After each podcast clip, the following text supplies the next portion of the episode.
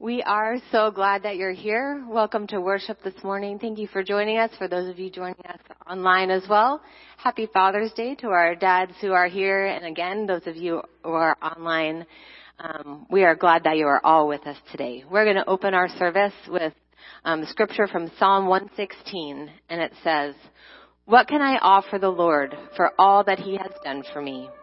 I will offer you a sacrifice of thanksgiving and call on the name of the Lord. I will keep my promises to the Lord in the presence, in the presence of all his people. Praise the Lord.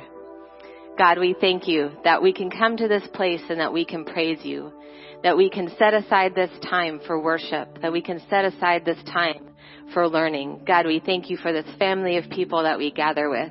We pray for Pastor Jerry as he brings the word this morning. We pray for our worship team as they lead us in song. And God, we thank you for all of the people um, who come together to make this service a time of worship and thanksgiving.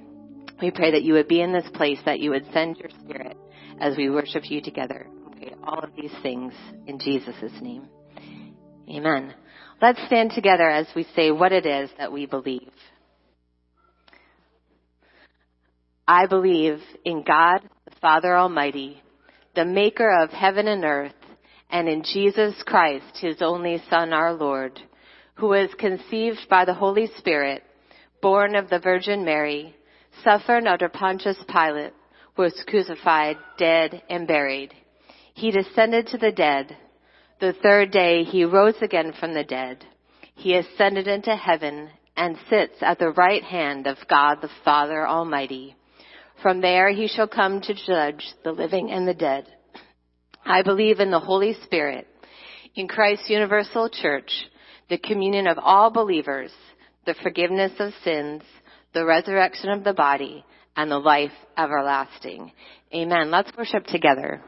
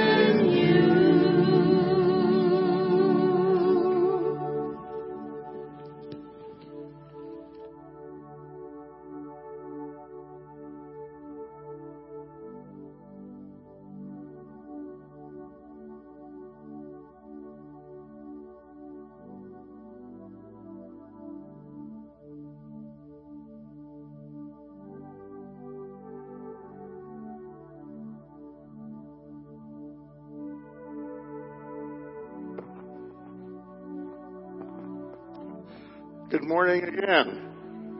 You may be seated. Thank you for your patience. Good morning to everyone, and yes, happy Father's Day. Good morning to you online. We're glad that you've joined us this morning. And happy Father's Day to those of you who are home today. It's a wonderful day, amen? And it is an honor and a pleasure to be in God's house. I will give thanks to the Lord with my whole heart. I will recount all of your wonderful deeds. I will be glad and exult in you. I will sing praises to your name, O Most High. Let's pray. Today, Lord, we lift up our hearts and our voices in praise to you. For you have created us and redeemed us according to your mercy and kindness. There is no one, no one like you. We rejoice in our hearts and minds and we lift up the name of Jesus in worship and adoration. Praise your holy name. Forgive us, Lord, when we disappoint you. Be merciful to us, for we readily confess that we are weak and we have sinned against you. We've spent far more time talking to you instead of with you. We've spent too much time considering our thoughts instead of your thoughts. Restore us so that we may live to serve and worship you all the days of our lives. Thank you, Lord, for being patient with us. Thank you for the many promises given to us through Christ Jesus. Thank you for your grace, which you have lavishly bestowed on us. And thank you for the assurance that one day when our earthly life is over, we will be with you forever. Thank you for giving real purpose and meaning to our lives here now. And thank you so much for the opportunities you give us to serve you. Today, Lord, we ask your blessings on the many ministries of faith discovery. And thank you for your presence alongside us as we minister in Jesus' name. We ask that you would bless all of the leaders of these ministries and their workers. Please give them wisdom to lead in ways that increase the kingdom, that show forth your love for all people, and that bring glory to you alone. Bless those who take part in these ministries. And we pray that through their participation, they will grow in the love and the knowledge of our Lord Jesus Christ. We pray that you will encourage those who perhaps are not yet involved and help them to become a vital part of whatever ministry or outreach that you have for them. Help them to recognize the gifts that you have given them by your Spirit and let them feel your calling this day.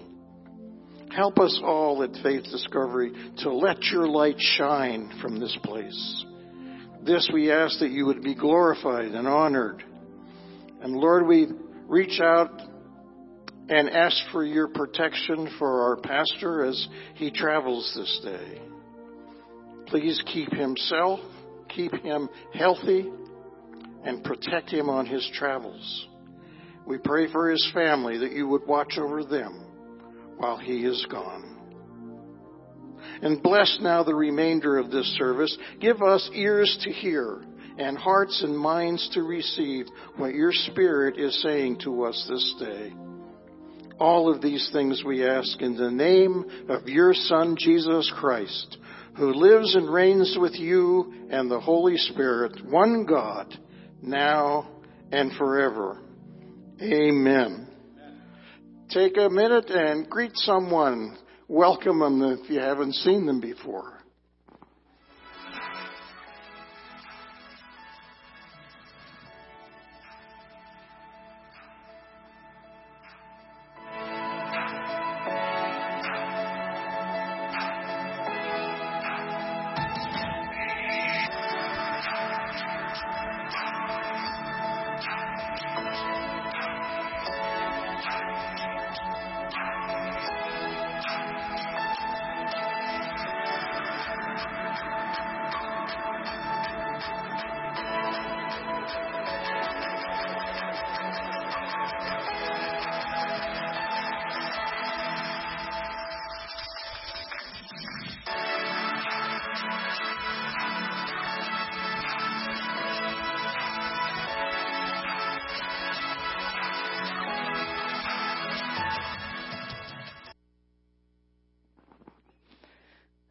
Welcome again. We have a few announcements for you today. First of all, happy Father's Day.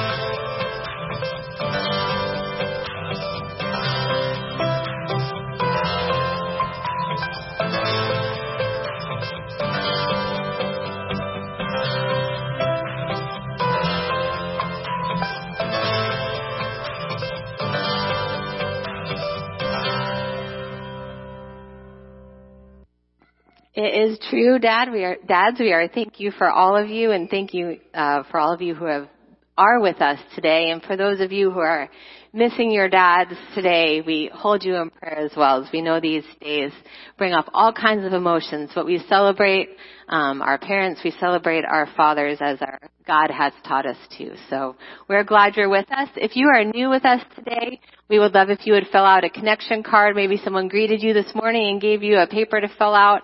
Um, if you bring those things over to our information center at the end of service, there is a gift for you. So we would love to get to know you a little bit. We would love to um, give you a gift, but most of all, um, we're thankful that you found this place to be this morning.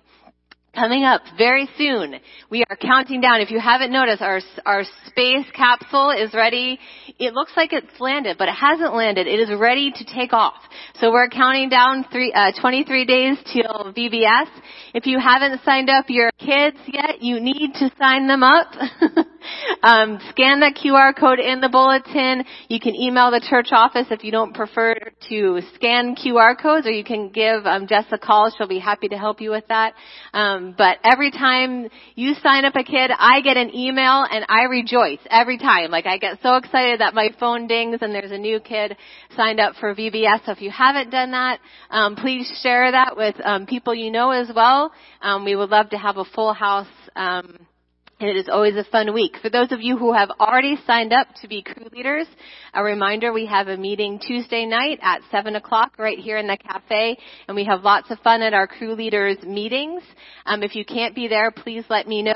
And if you haven't signed up to be a crew leader and are planning on it, I rejoice in those messages too. So um, those of you who have been on our team in the past, you are more than welcome back. And those of you who want to maybe try in, uh, try it on, head to the moon with us um, for a week, I would love to have you so you can see me if you want some more information. So coming up, we are preparing.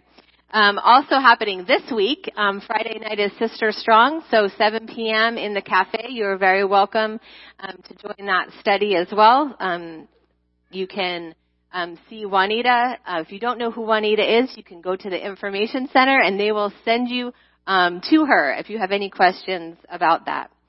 And just as a, a final note, as we thank you for your giving, um, we have men's group, we have women's group, we have places to volunteer, and that's just not so um, you sit in a church building your whole week.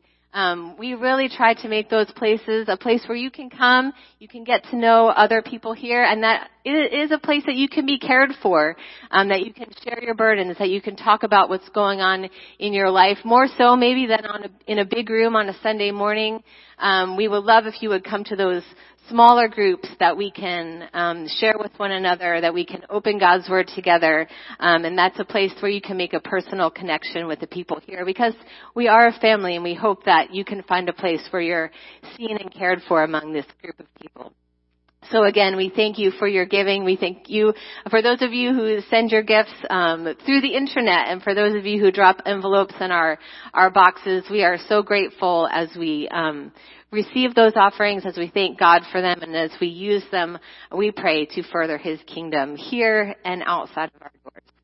So, as always, on that note, let's stand as we continue in worship together.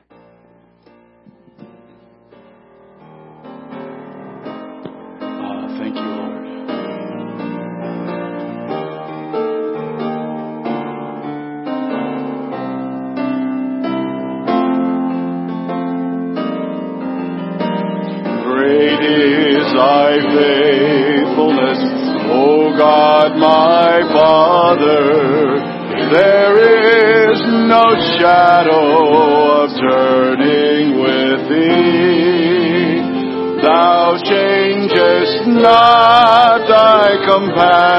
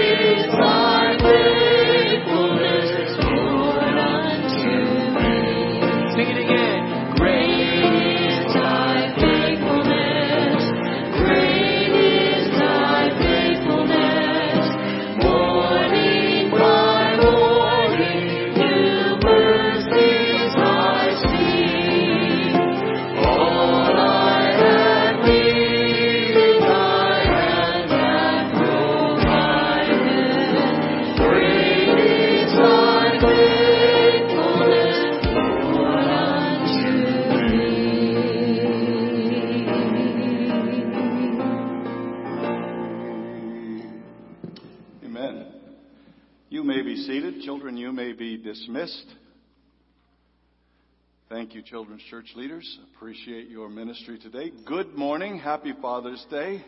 How many fathers do we have in the congregation this morning? Oh, nice. Welcome. Glad that you're here. I got greetings from my far-flung family this morning via the internet.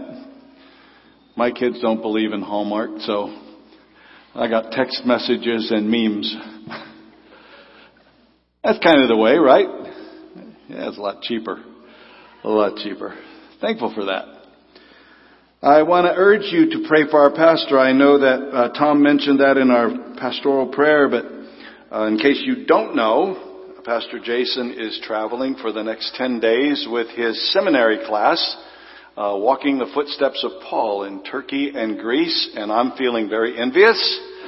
Um, but he left early this morning, or is leaving early this morning from JFK and will be there with the seminary class. So pray for him every day. That'll be a time of renewal and a time of discovery in his life, right?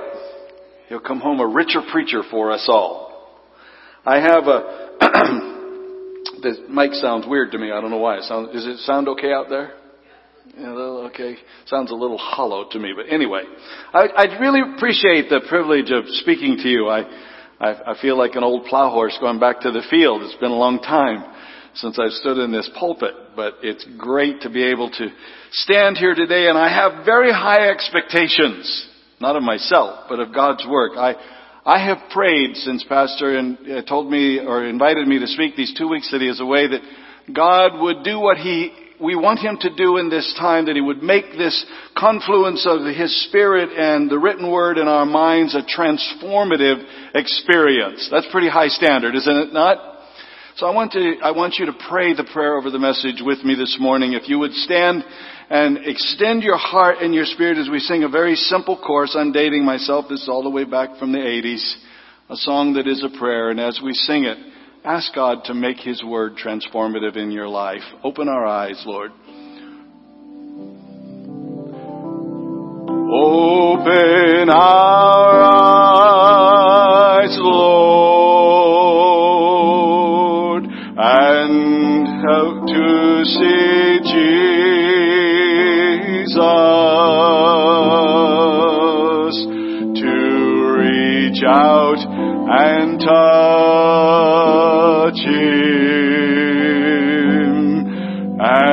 say that we love Him. Open our ears, Lord, and help us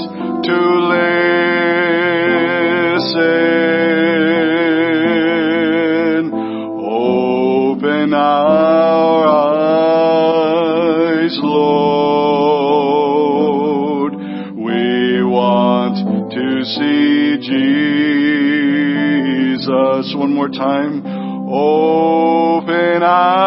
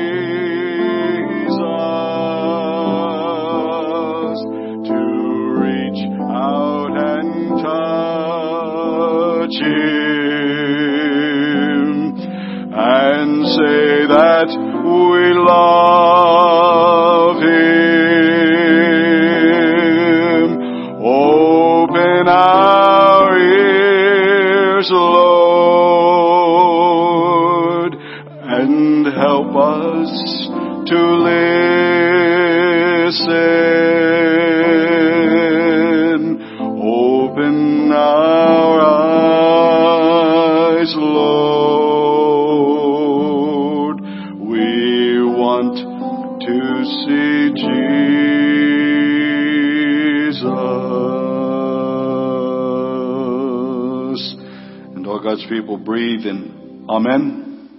You may be seated. So we Christians are confronted with a crisis in our culture. That's an understatement of the year. We're confronted with behaviors and choices that we find are irreconcilable with our understanding of God's Word, aren't we? And I'm not talking just about the culture wars that we're a part of.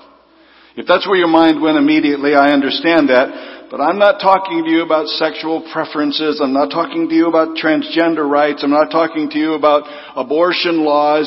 Those are issues that are easy targets for Christians. And frankly, I get very offended by Christians who make their Christian witness all about those hot button issues. Because frankly, they're not really much of a problem, probably for many of us in this room. What I am concerned about and what I want to speak to this morning is an increasingly godless culture that is making its way into the Christian experience. The substitution of a new God named self for the sovereign God of heaven. We are propagandized by a culture that says to us that what life is about is happiness and gratification in the moment. How many of you would agree with me? Nod? How many of you are not ready to commit yet? Yeah. Okay, that's all right. That's all right. Thousands of pulpits today across America will offer sermons that totally ignore salvation and substitute instead self-help messages. There's a silence too often about the call, the radical call to love God with heart, soul, mind, and strength, instead substituting for us bland platitudes and moralisms that are offered up as a, a kind of fake discipleship. I'm concerned about that. I don't want to speak to that crisis in the church this morning, but mostly to the crisis that exists for us right here at Faith Discovery Church. Then too, and this is not an address, I don't believe this is true of this congregation, but so often Christian churches in America have adopted a corporate model. Would you agree?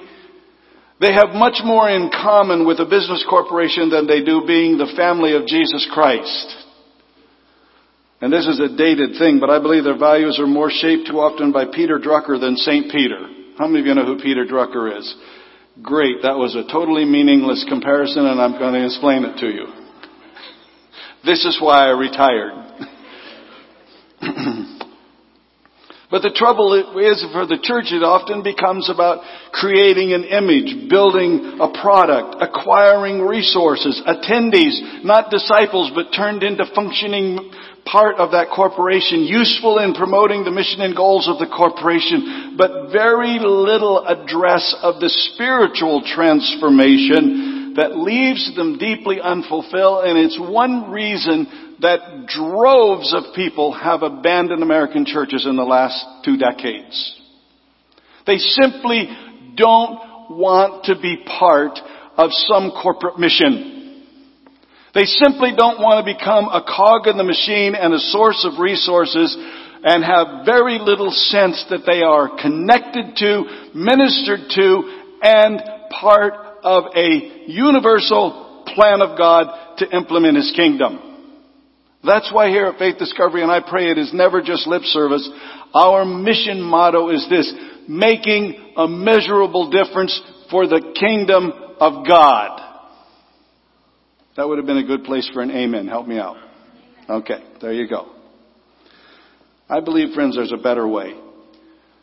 And that's why I want to take you to the Old Testament book of Daniel this morning, where we find an inspiration for us. An inspiration for a man who lived in that time in a hostile culture. A man who was deeply worked on and pressured to adopt the ways and the culture of that time. And he stood firm and became, in fact, a man of powerful influence through four different administrations. His name is Daniel. Here's the backstory about Daniel, in case you don't know.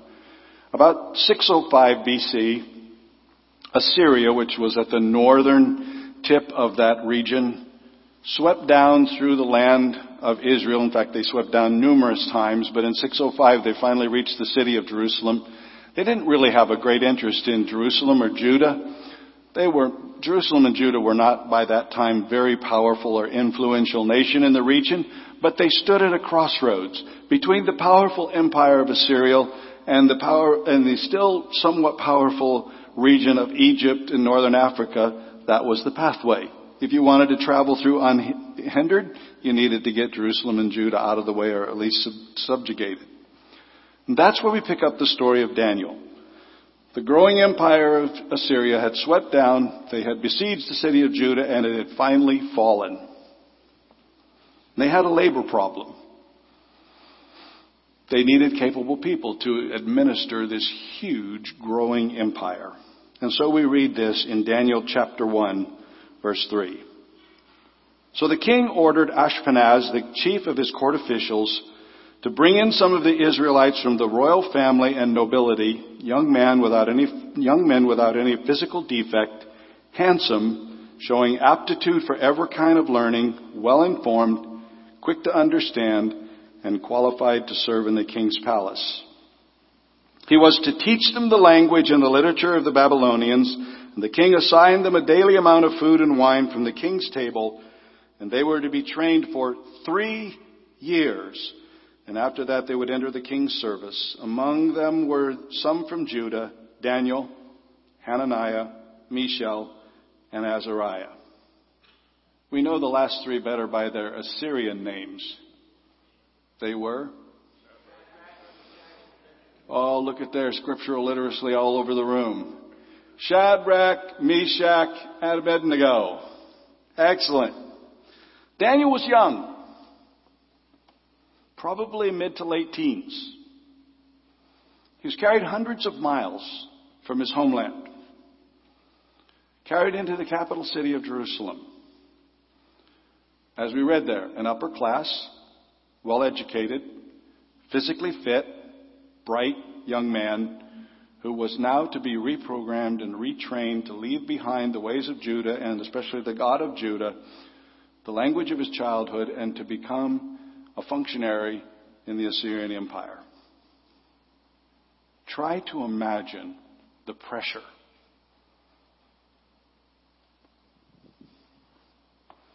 He wasn't in prison. He wasn't going to be beaten like a slave. As we can infer from the text, his loyalty was to be bought. Daniel, here's your new opportunity. You don't have a past anymore. That's all gone. Your city's in ruin. Your temple's been sacked. The articles of worship of your temple, in fact, are here in Babylon. Here's your opportunity for the future. Eat the king's food, drink the king's wine, worship the king's God. You've got it made. You're set for life. Powerful influence, right? I find it hard to imagine. I have a past. I have a connection. He had nothing to go back to. He had nothing to look back on. It was gone. It was ruins, but there was a future. He's a teenager. Let's say he's around 16. What would you do if you're 16, your past had been obliterated, and you're offered a reasonably comfortable future? Are you beginning to grasp the ghostly outlines of the comparison to our time? so, what does Daniel do? Daniel chapter 1, verse 8 says So Daniel resolved. The key word Daniel resolved not to defile himself with the royal food and wine. And he asked the chief official for permission not to defile himself in this way.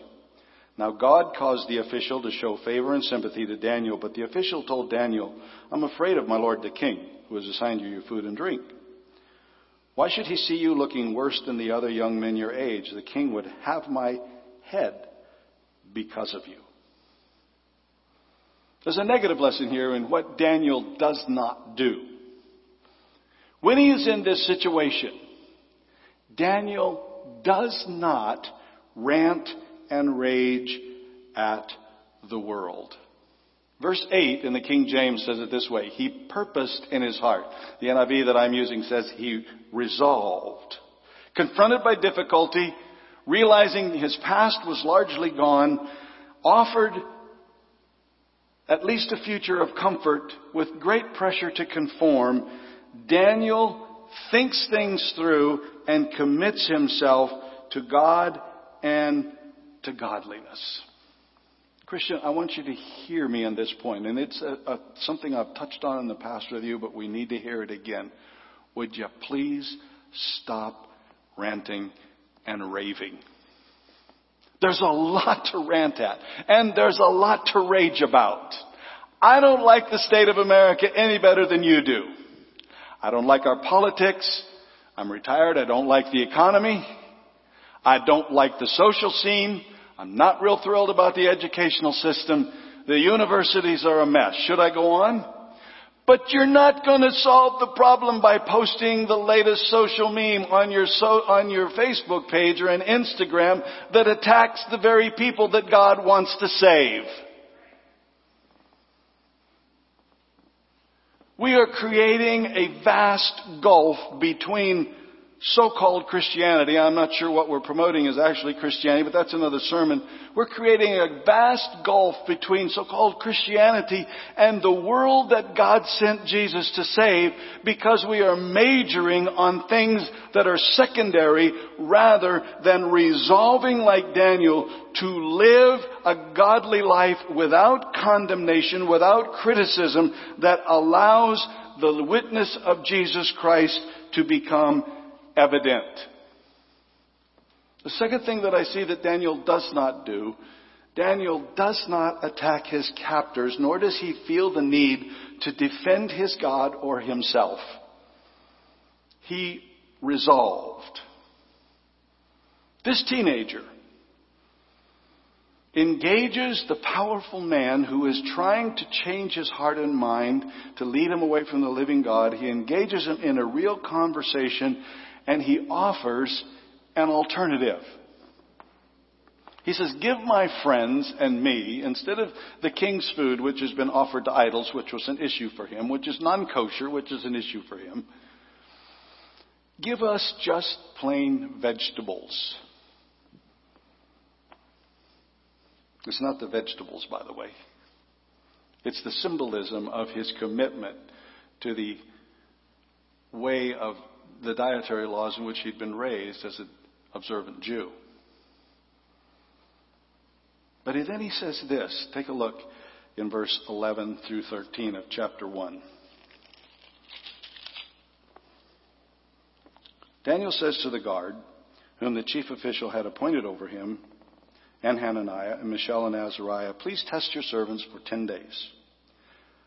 Give us nothing but vegetables to eat and water to drink. Then compare our appearance with that of the young men who eat the royal food. And treat your servants in accordance with what you see. And so he agreed to this and tested them for ten days. If I can summarize what Daniel said, it's this I'll be quiet. You just observe. See if my way is a good way. Jesus expresses the same principle in Matthew chapter 5 for us believer. He says this, and I'm using the message, one of Doc's favorite paraphrases, not. Not. A contemporary paraphrase, Jesus says this in Matthew chapter 5 verse 13. Let me tell you why you're here. You're here to be salt seasoning that brings out the God flavors of this earth. And if you lose your saltiness, how will people taste godliness? For you've lost your usefulness and will end up just in the garbage. Or here, put it this way. You're here to be light, bringing out the God colors in the world. God is not a secret to be kept. We're going as public with this, as public as a city on a hill. I make you light bearers. So you don't think I'm going to hide you under a bucket, do you? I'm putting you on a light stand. And now that I've put you there on the top of the hill to be the light, shine. Practice an open house. Generous with your lives. When you open up your life to others, you will be prompt, you'll prompt people to open up to God, your generous fathers, your generous Father in heaven. I never saw, and it's an, it's an absurd metaphor, but I've never seen the salt shaker on my table start dancing around and screaming, Put me on your food, put me on your food. But I use salt pretty regularly, too much in fact. Have high blood pressure. Why do I do that? Tell me. Why do you use salt? I love the taste. I'm not sure there's any such thing as too much salt except in soup.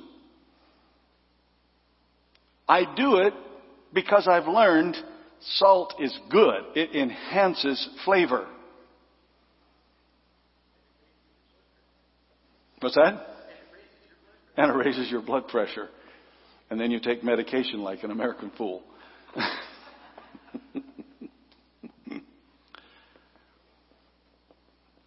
Bridge the gap. Jesus says you're salt. You're offering the world that you live in something that should enhance their lives. In Jesus' time, salt was a preservative that should bring about a change, that should produce betterment. I know it's an old song, but I want you to hear it again. What if Christians did like the first couple generations of Christians and adopted the orphans and cared for the foster children and cared for the sick and cared for their elderly and advocated for those who were weak and advocated for those whose rights were being oppressed and made their life about something other than building a rich nest egg. And they were so known for making their communities better that people actually said, please move into our neighborhood.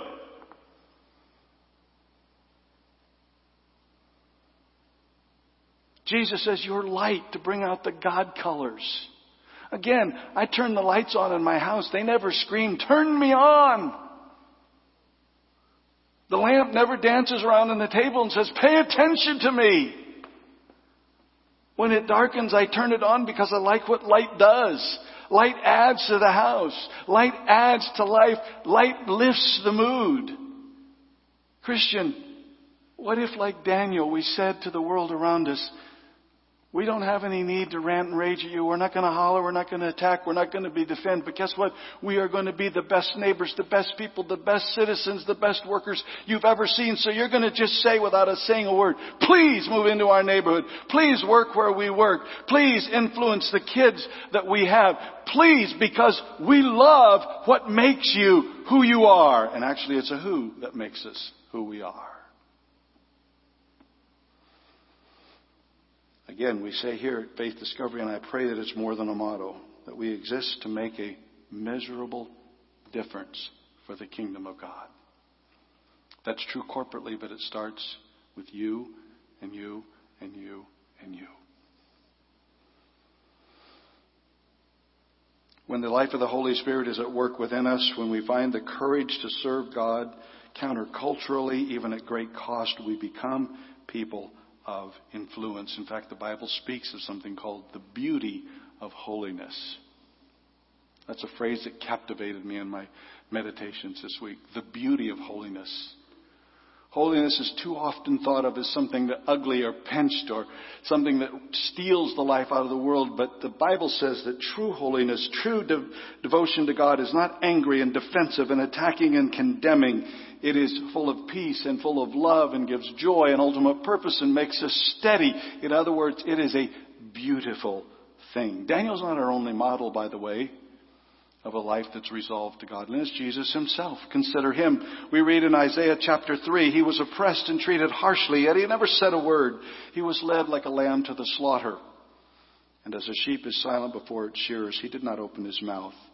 From prison and trial, they led him to his death. And who among the people realized that he was dying for their sins, that he was suffering for their punishment?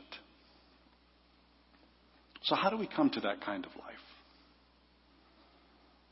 As we live in this crisis of culture, how do we move away from the angry and defensive life that is so often characteristic of Christians into something more akin to this life of Jesus and the life that we see in Daniel?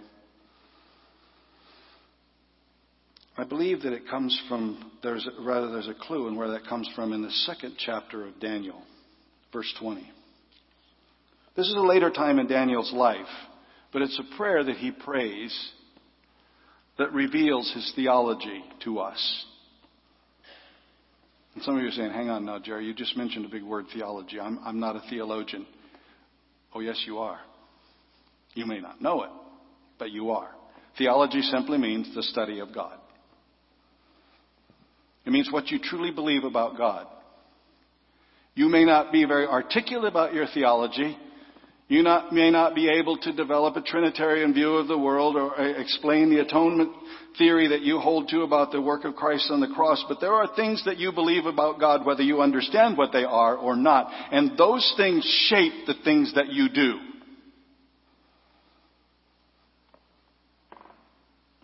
This is what Daniel believed. Chapter 2, verse 20. Daniel prays. Praise be to the God the name of God forever and ever. Wisdom and power are His. He changes times and seasons. He sets up kings and deposes them. He gives wisdom to the wise and knowledge to the discerning. He reveals deep and hidden things. He knows what lies in the darkness. Light dwells in him. I thank you and I praise you, O God of my fathers, that you have given me wisdom and power, that you have made known to me what was asked of you. You have made known to us the dreams of the king. Just a little quickly, the setting of that prayer. Daniel had now gone through his training time. It's later on. He has become, in fact, a servant in the court of the king. And the king has challenged all of his wise advisors. He says, I had a dream, but I'm not going to tell you what the dream is. You tell me the dream and then you tell me what it means. And they all said, no, who could do that? And Daniel steps forward and says, I can't, but my God can. And then he prays this prayer. So what does he believe about God? Number one, Daniel believes that God is wise and powerful.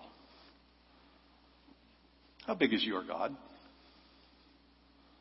Now, I don't mean in the songs you sing. He turned graves into gardens. Great song. Really? For you? He turned seas into highways, an allusion to the Israelites walking through the Red Sea. Really? Nice song. For you, does he make a way in impossible situations?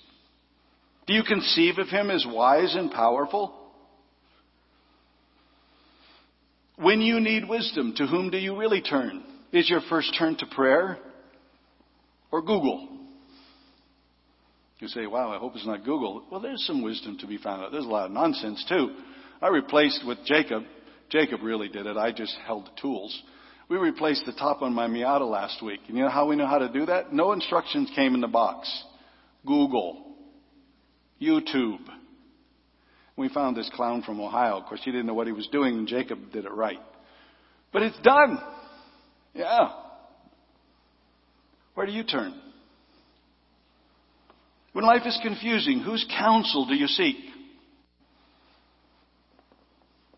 Is Jesus for you truly wise, or is Jesus sort of this innocuous hippie from days gone by? When you read the Gospels, when you read the Sermon on the Mount, Mount, is that truth to you that defines who God is, or is that kind of like the stitched motto on your grandma's wall? Daniel believed that God was wise and powerful. God was his first resource, not his last resort. Secondly, Daniel believed that God is sovereign. There's a big word. It just simply means God's in charge. The idea of God's sovereignty has come under a lot of attack since the Enlightenment. We figured out some things that those who didn't have the information in the past attributed to the work of God. They figured lightning was a bolt of God's judgment from on high. We know lightning is electricity generated between the clouds and friction and all that stuff. We figured out a lot of those things. We figured out germ theory, and we understand that people get sick not because necessarily God's judged them, but because they got exposed to a pathogen somewhere or they have a DNA defect that makes them more susceptible to cancer. But as a result of all that information, too often we have turned God into some kind of a sideline issue rather than the one who is actually in charge of our lives. We've come to believe that life is a series of accidents. And as a result, many Christians live existentially adrift. They're not connected. They're not purposeful. Their prayers are not deeply full of faith because they're not sure that they can really trust God. But I can tell you if you read the scope of scripture and I can tell you from my own experience, if you will trust that God is sovereign, you will discover that He is a powerful God and that He is at work in this world. Though sometimes His hand is hidden, He is working and His plans are purposeful and He invites you and me to be part of those plans. Daniel deeply believed that God was sovereign. Do you?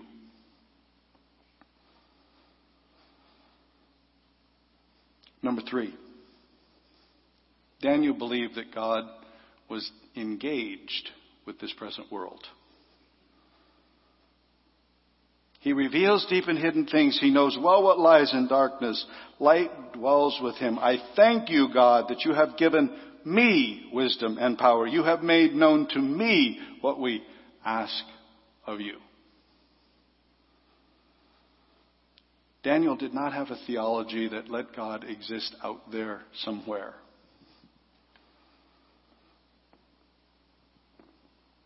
At the time of the birth of America, there was a trend in America, especially among the intelligentsia and the elite, to retain the outlines and the vestiges of Christianity, but in fact to practice something called deism. In fact, many people referred to it sort of in the language of the people saying, God is the great watchmaker. He put it all together, wound it up, and set it on the shelf, and he's watching how it works. I fear that deism has made a grand return in the 21st century, even among many Christians. Oh, God exists. Jesus died for their sins. But he's not really too engaged in day to day life. He's out there somewhere, and we sort of, you know, buy a policy so we get to go to heaven someday. But until then, uh, you know, God, He's sort of like the uncle you don't really know.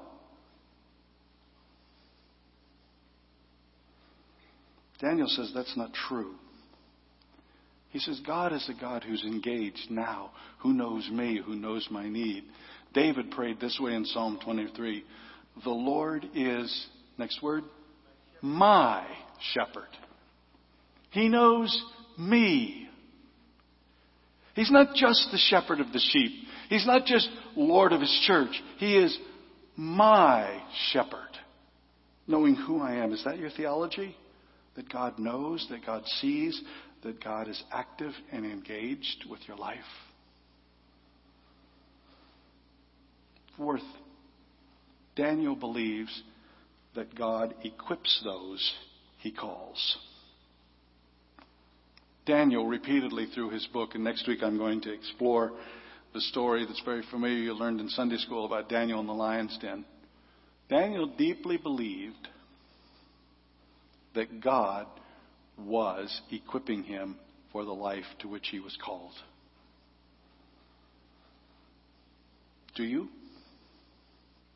The consistent testimony of the New Testament is that God has invested in His church, that's you and me, spiritual gifts. And so often we only turn those into, you know, things like worship and speaking in tongues and whatever. We use some really churchy stuff about it. But the fact is, God made you who you are, invested in you, the person that you are, equipped you through the Holy Spirit to fulfill your calling. And to the extent that you discover that, you become the very best person that you can be wherever you are because it is God living and at work in you. I don't care if you're a banker, a teacher, a plumber, a homemaker, whatever it is, God has equipped you to be the very best person that you can be in life. Why? Because He wants you to be happy and rich and do a great job? Not necessarily. He wants you to live for His honor and glory. Remember, light and salt making the world a better place. Not because you're smart, not because you're bright, not because you're exciting, not because you have a charismatic personality, but because God is at work in you. About 70 years, more or less, after the captivity happened to Jerusalem, the Jews were allowed to return to Jerusalem to begin to rebuild their city. And if you read the story in Ezra and Nehemiah and through some of the prophets, you know that it was a very difficult process. It just didn't happen like that. There were fits and starts, and there were people opposing them. There were people going back to the king and telling hey, these people are just trying to rebuild their city because they're going to become rebels. And God sent a preacher, a fiery preacher named Zechariah, who wrote one of the weirdest books in the Old Testament. And in the middle of that book, Zechariah says to Zerubbabel, who was the leader of the rebuilding effort at that time, It is not by force, it is not by strength, it is by my spirit, says the Lord Almighty. Nothing, not even a mighty mountain will stand in Zerubbabel's way. It will flatten out before him and Zerubbabel will set the final stone of the temple in place and the people will shout, God bless it, God bless it.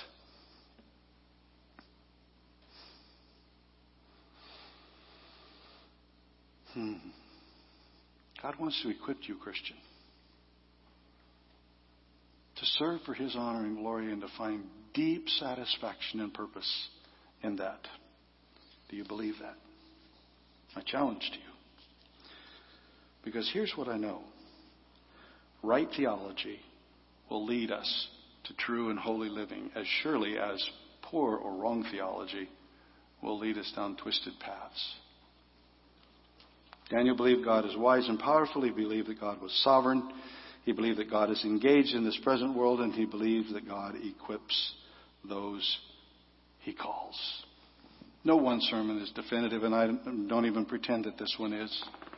My prayer is that you will take those seed thoughts and it will begin a conversation for you with yourself, with other Christians,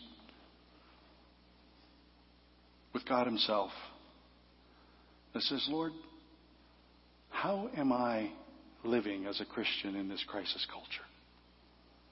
What do I believe that I should be living like?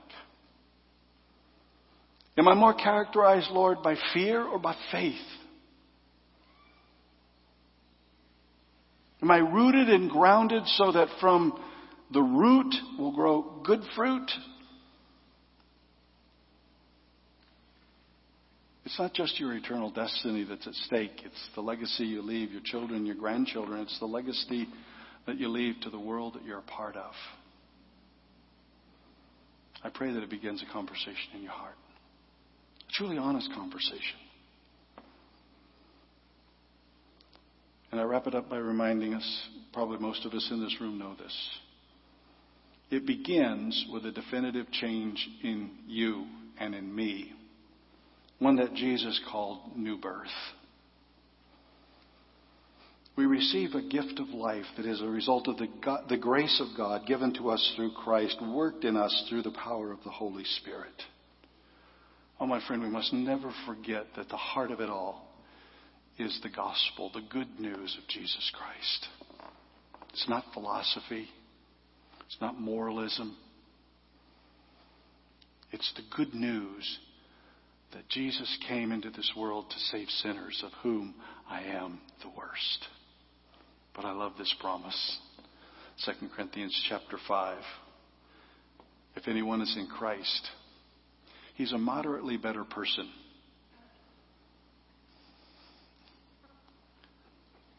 Changed at the periphery of his life, but basically still a sinner and a jerk.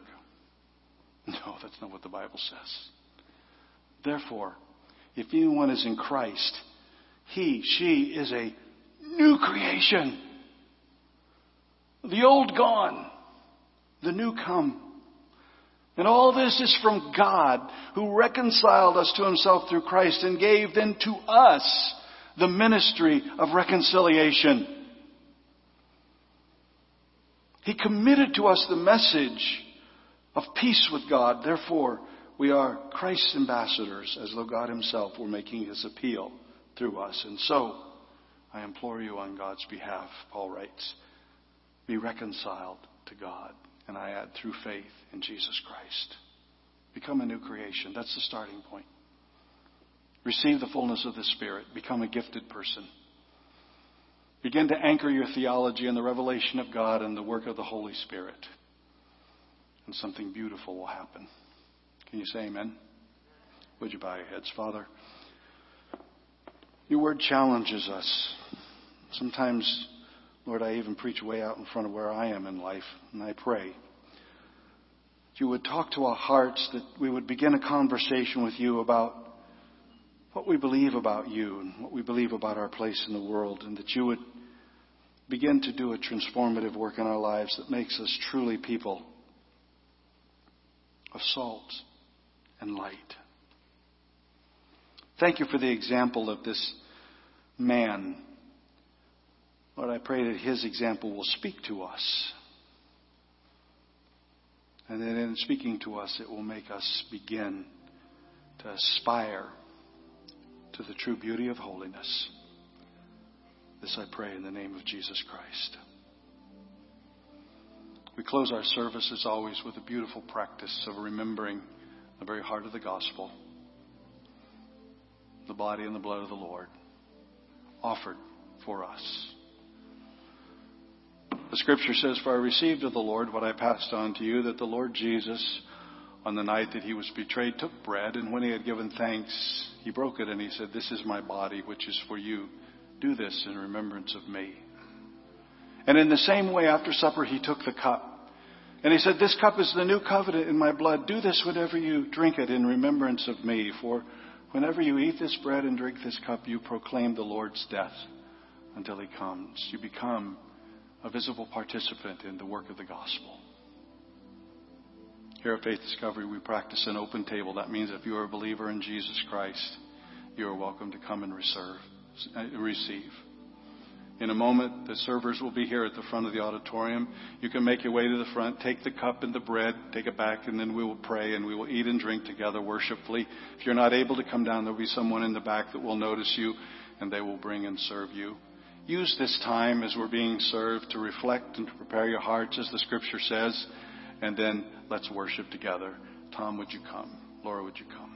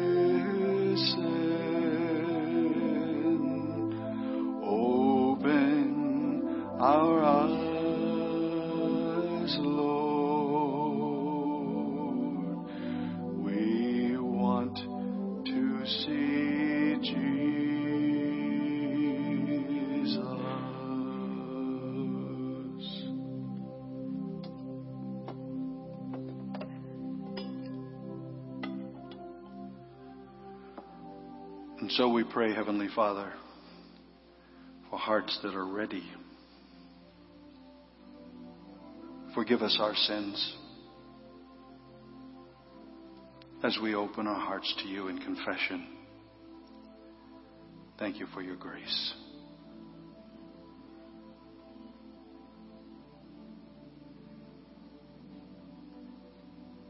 Thank you for this holy room. May these next couple of moments be exquisitely holy and beautiful before you. Jesus took the bread. The Bible says he broke it. And he said, This is my body. What a beautiful thought. God Himself made flesh. God Himself subjecting himself to our human experience. God himself becoming tired, fatigued, disappointed, misunderstood, abused. So that he could become for us our advocate, our healer, our hope. If you're in this room and you're in need of his healing as we take the bread this morning, if you're in need of God's wholeness in your life, thank the Savior who entered into our human experience for being your hope and your healer. We thank you, Lord. Pray for healing this morning healing of hearts, healings of minds, restoration of spirit. We adore you and worship you that you entered into our human experience in such a wonderful way. And pray that as we take this bread, that we will sense the mystery of your presence in us, making us strong for the glory of God, in whose name I pray. Shall we eat the bread?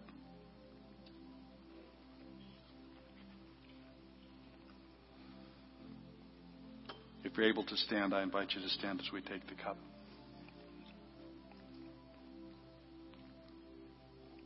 This cup, he said, the new covenant. Great word.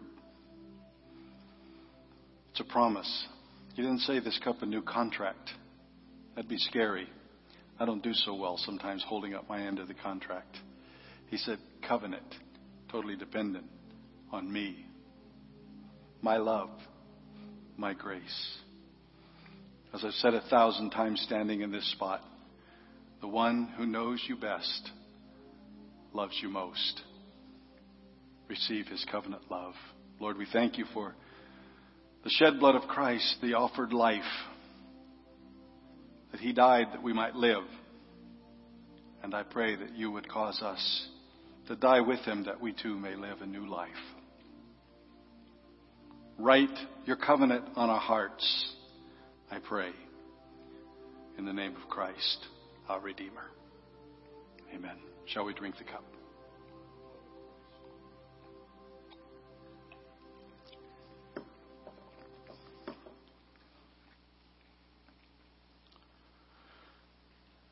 Privilege to share with you today. You are an awfully quiet congregation. I'm going to have to put more on the underarm antiperspirant on next week. You worked me hard. But I pray that God's word is faithful. Not about Jerry, right? It's about Jesus. Thank God. Receive his blessing. And so I pray.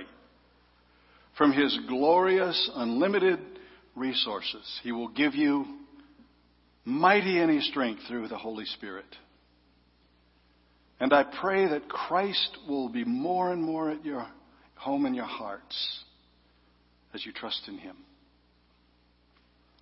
May your roots go down deep into the soil of God's marvelous love, and may you have the power to understand, along with all of God's people, the full dimension of the love of Christ, though it defies human understanding. And then you will be filled to the fullness with the power that comes from God.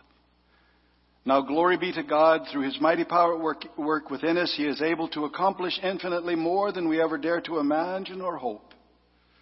May, we, may he be given glory through the church, through Christ Jesus forever and ever, through endless ages. Amen and amen. Go in peace. God bless you. Live for the kingdom.